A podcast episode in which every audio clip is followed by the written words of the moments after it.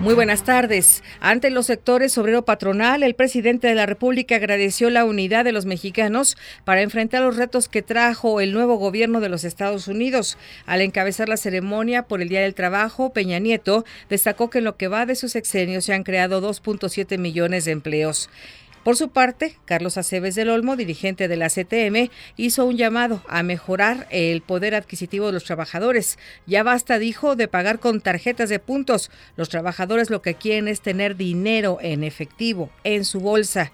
En otras noticias, el INAI pide a la Secretaría de la Defensa informar sobre las acciones para defender a México de ataques eh, cibernéticos. Decomisaron en Nuevo Laredo, Tamaulipas, 394 máquinas de juego cuya procedencia no fue acreditada. En noticias internacionales, un avión de la compañía rusa Aeroflot fue sacudido por una fuerte y extraña turbulencia que dejó un saldo de 27 heridos hospitalizados, entre ellos tres bebés. Les saluda Nora García.